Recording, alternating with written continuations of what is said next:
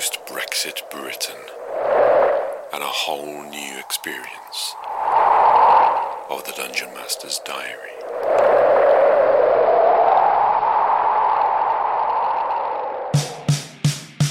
Things he won't share with us, the darkness in his brain, the dungeon master's plan, the pleasure and the pain. What's better left unknown? To me. I hear him think out loud. To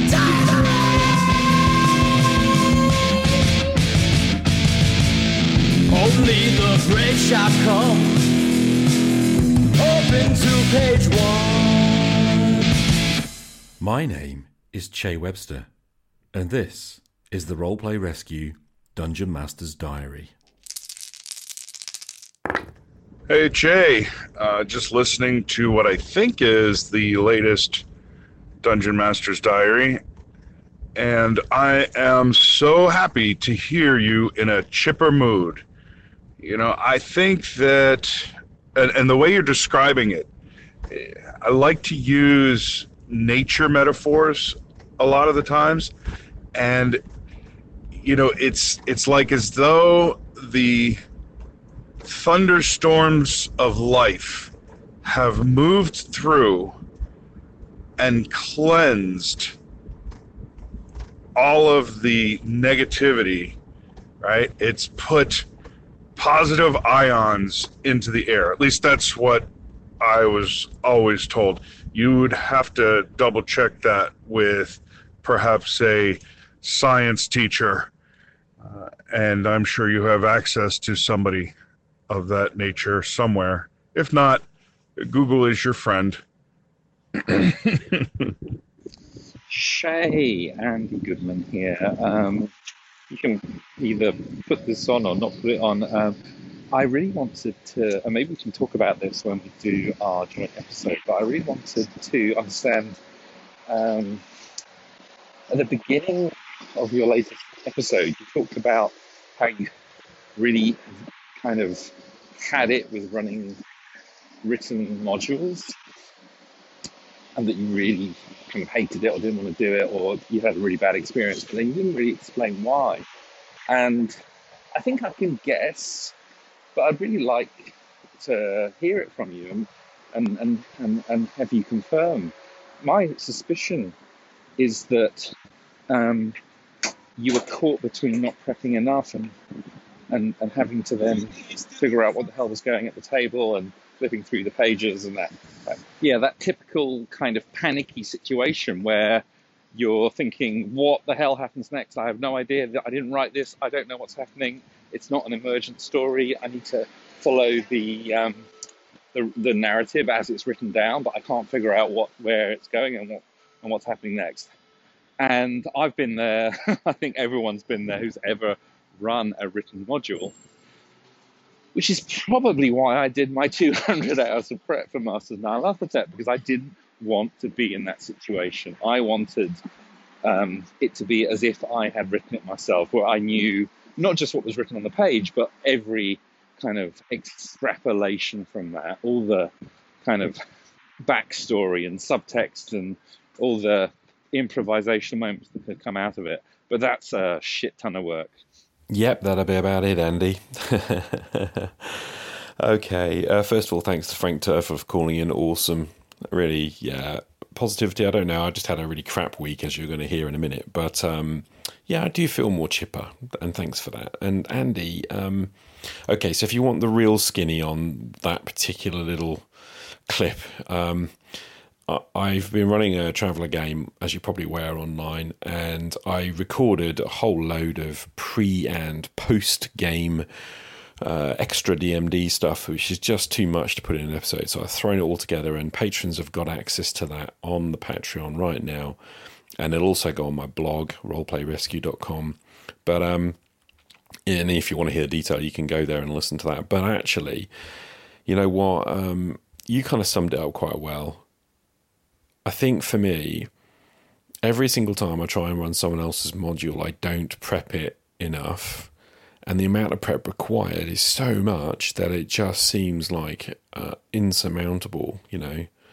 Now, part of this is probably because of the games that I'm running as well. So I, I got a load of stuff, high cognitive load going on. And yeah, I just don't know quite what to do with them. So a lot of the time, I just don't run them. I buy them a lot, but I don't run them. Um, and I've come to the conclusion really that I need to mine them probably because I don't think I have the time to do the 200 hours thing. but anyway, yeah, maybe we should talk about this more when we get online together. And, um, you know, there's a spoiler for a future episode, eh? But thanks, Andy, for calling in. I really appreciate it.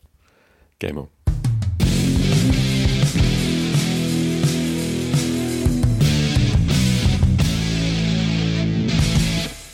Sunday afternoon, and uh, yeah, feeling somewhat better. I spent some time this afternoon reading the GURPS Fantasy, the fourth edition GURPS Fantasy um, supplement book by William H. Stoddard, and uh, it's been really pleasant actually. This is a book that I'm fairly sure I have delved into before, um, read lots of, but um, there was some stuff in here I really, really found useful actually, and I'm pretty sure I have read before, um, but kind of coming back to it, and um,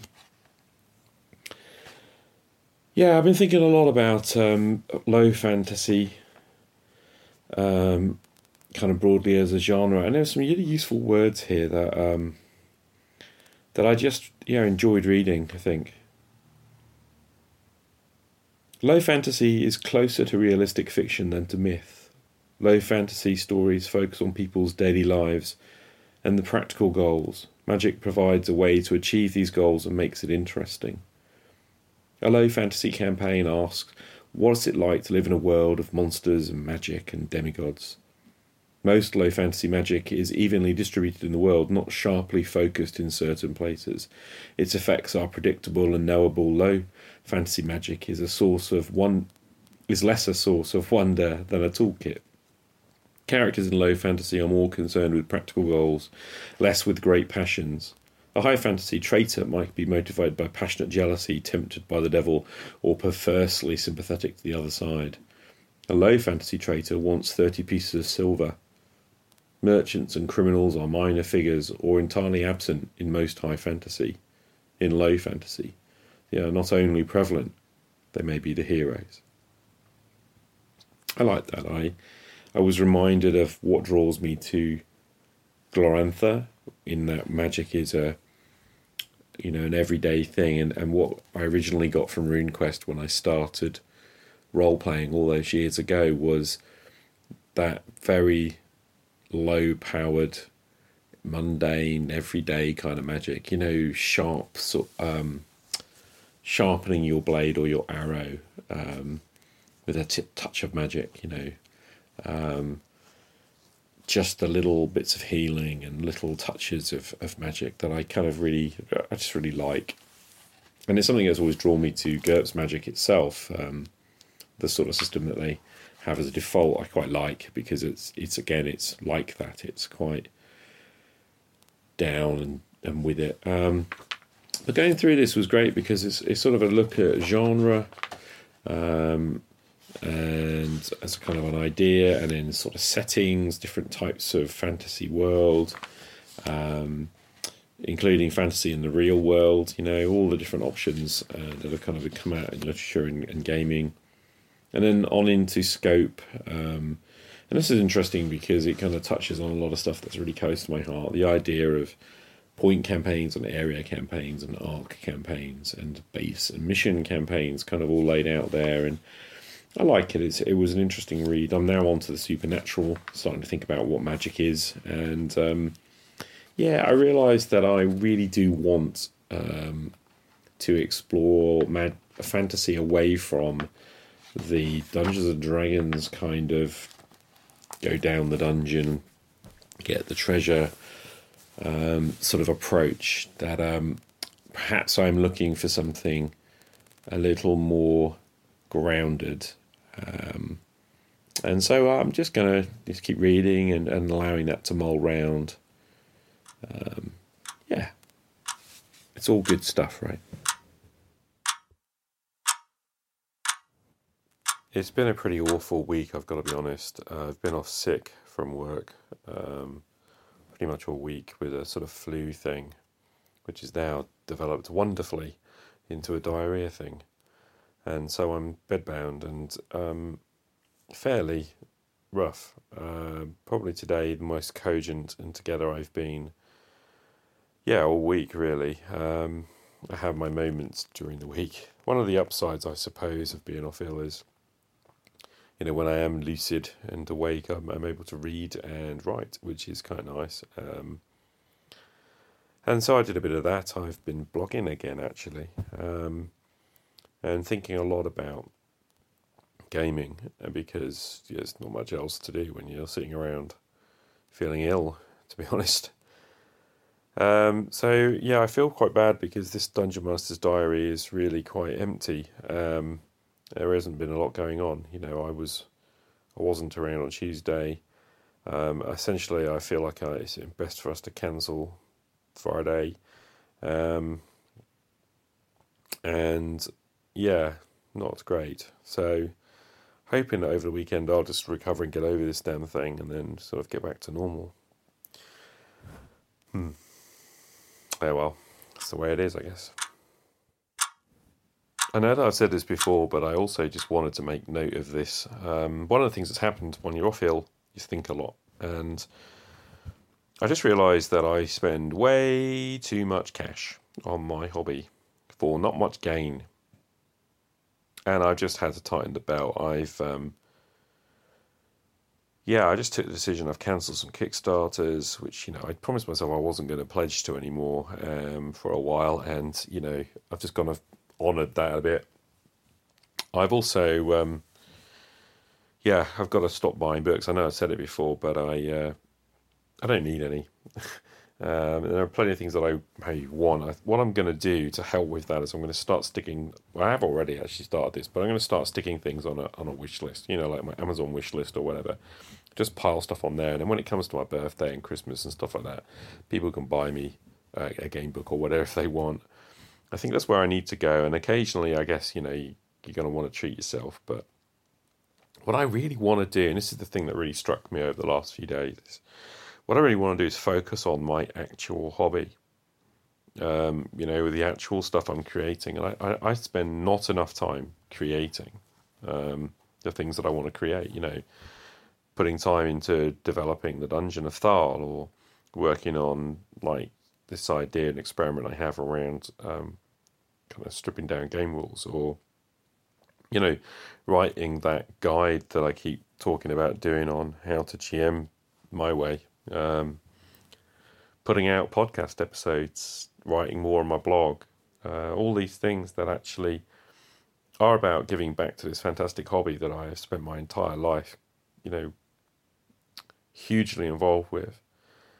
And I kind of feel like I have invested more than enough money in this hobby over the years. And it's now time to do something with all of that, you know? To turn that around. And I'm, I just want to share more um, ideas and I want to explore things and I want to try stuff. And yeah, I kind of want others to be able to learn from the experiences and the experiments and the trials and the tribulations that I have. And I guess that's why I keep recording these DM diary stuff, you know, because people keep telling me that it's helpful to them. And so I hope this is helpful to you. And as I kind of round off this week, and it'll be a very weak episode, I suspect. But if I round off this week, um, and I feel, you know, like I'm on the back on the way up, um, that's where I'm coming from. That's my intent. You know, I get out of bed every day. I'm trying to create a community in which people can discover.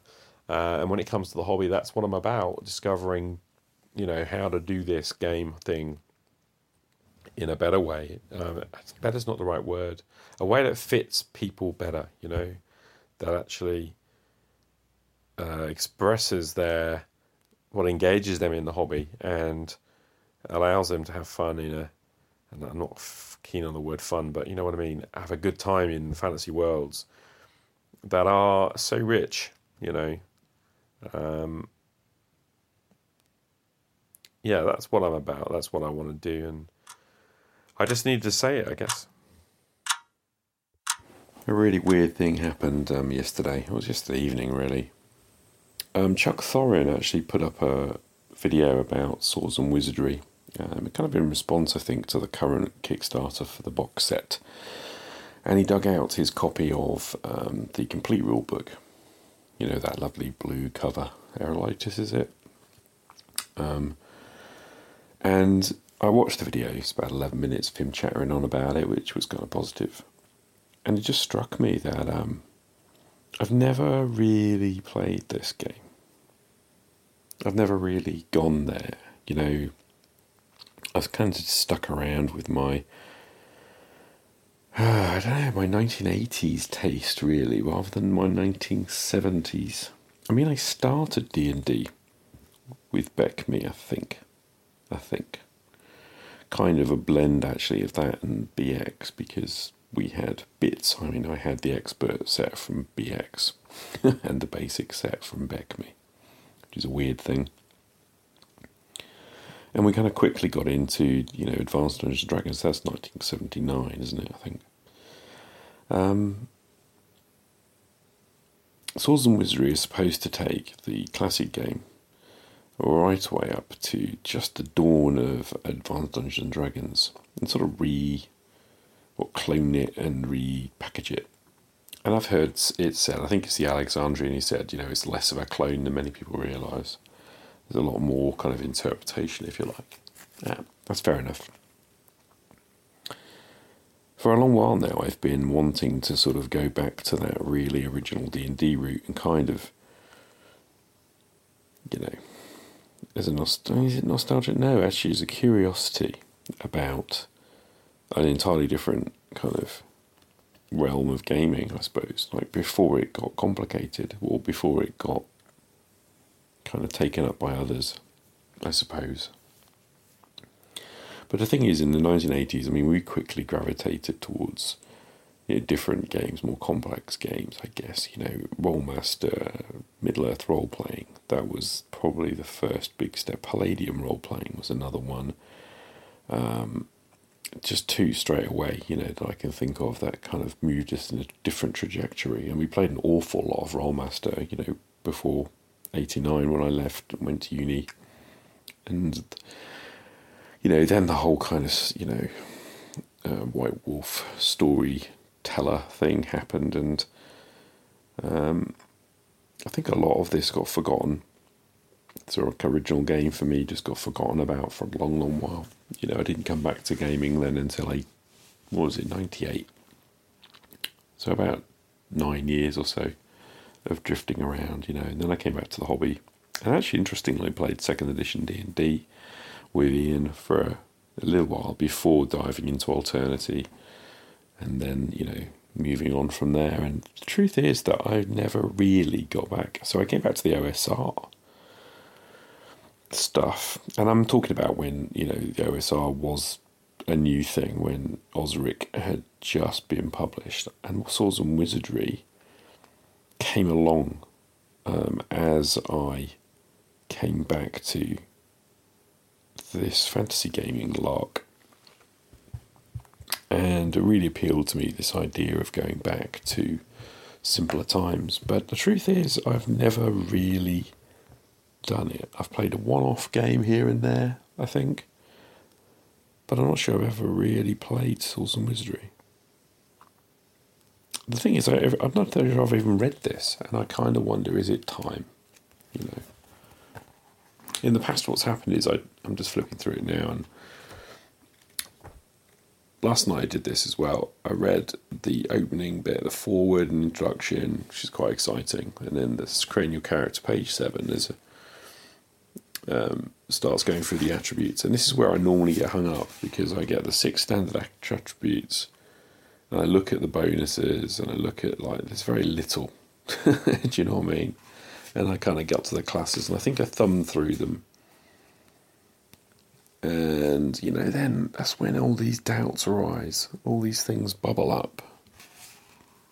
Oh God, only one spell for a magic user, and you know, no spells for a cleric at level one, um, and you know, I don't know, all sorts of thoughts really. Um, and there's a real fear underneath it. I think there's this fear, basically, that um, what do I do? I, I actually don't know if I know how to play this.